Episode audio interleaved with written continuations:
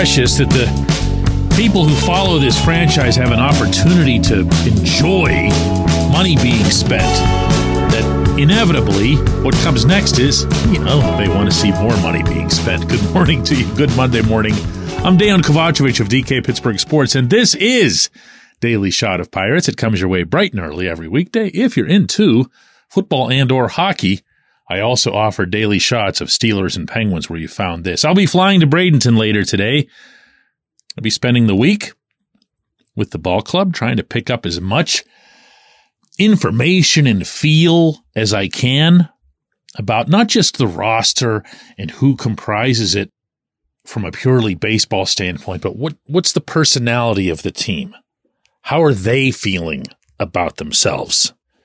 And right now, to be honest with you, is probably a good time to do that because not only are they in game action, but they're also, just like everybody following the team, undoubtedly still experiencing some of the glow of seeing one of their own get super crazy rich and stay in the fold for half a decade. Mitch Keller's five-year, seventy-seven million dollars contract is bound to have a broader impact than just on himself. Same way with the Bryan Reynolds extension and the Ke'Bryan Hayes extension before that. So the question that arises is who's next?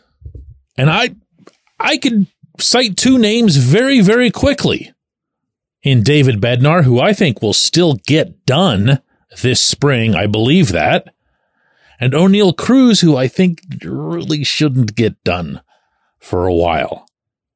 Where Bednar's concerned, he's obviously a high-impact reliever, an elite reliever, someone who'd be talked about all across Major League Baseball except for one factor, right?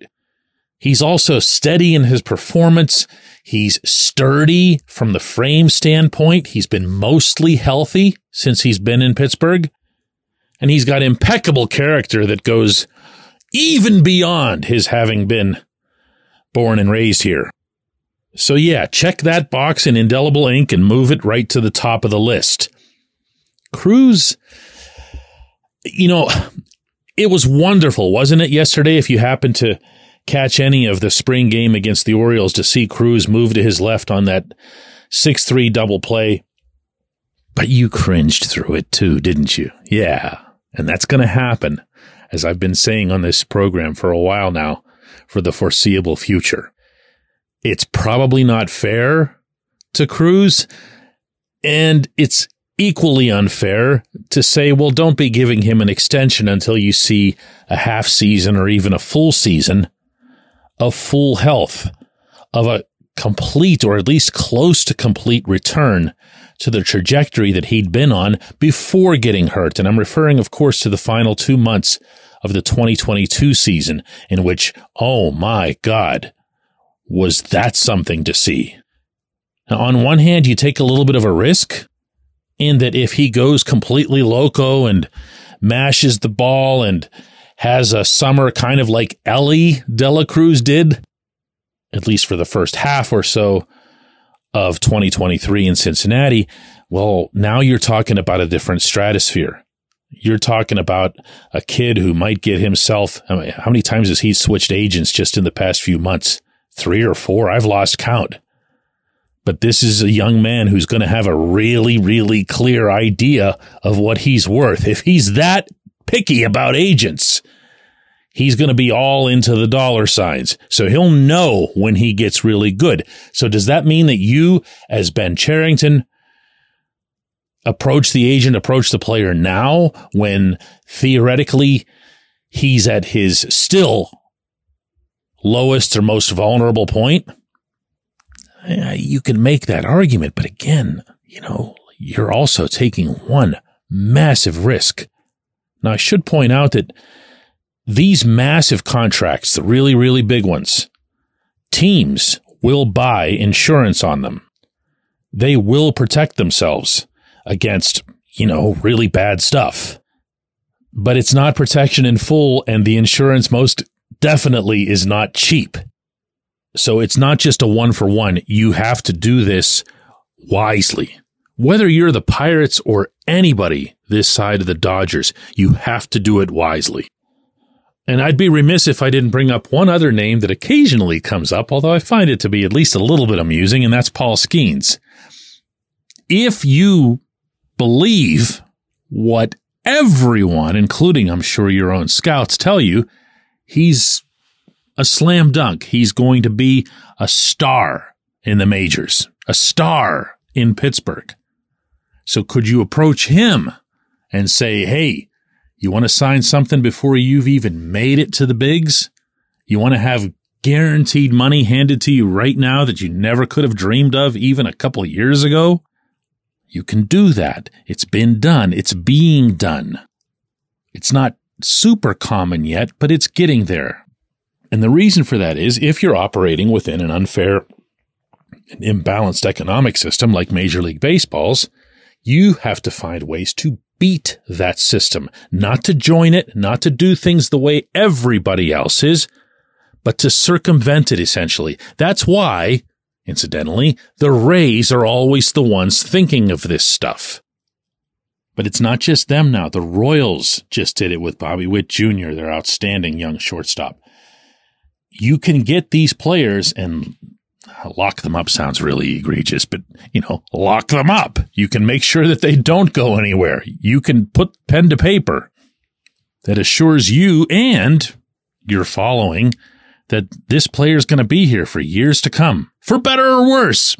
But this is what everybody wants. This is what Pirates fans want.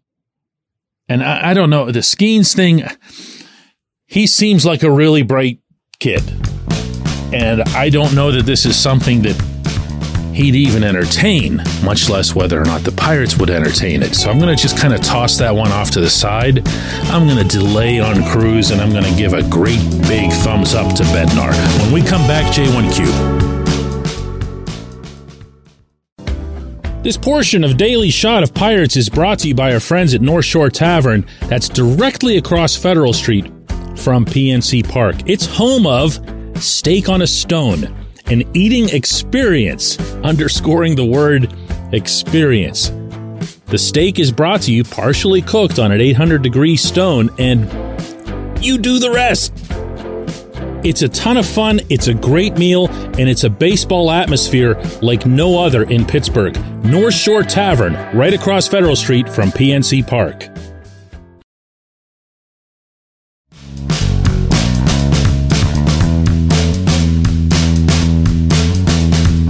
Today's J one Q comes from Michael, who asks, D K, could the number two starting pitcher already be here? In Roansy Contreras, Luis Ortiz, Quinn Priester, even Jared Jones. Jones has started off pretty well in spring training. Don't take it too far. He has seasoning ahead of him. He is not going to be in this rotation to open the year.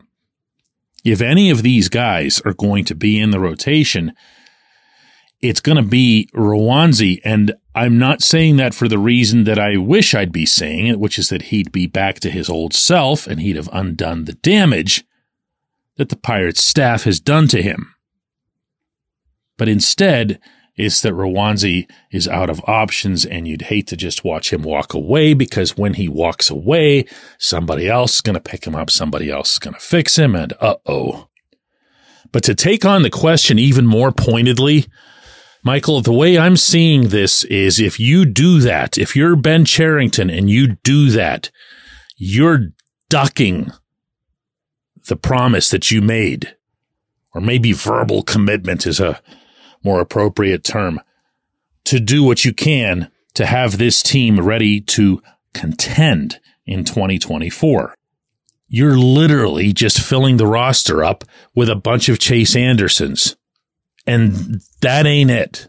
You can't, if you're the Pirates, I'm sorry, get through this entire offseason without adding a meaningful starting pitcher. Not Marco Gonzalez, not Martin Perez, certainly not Anderson, who's thirty-six years old and coming off a season in which he was one and six with a five point two four E R A. Give me a break.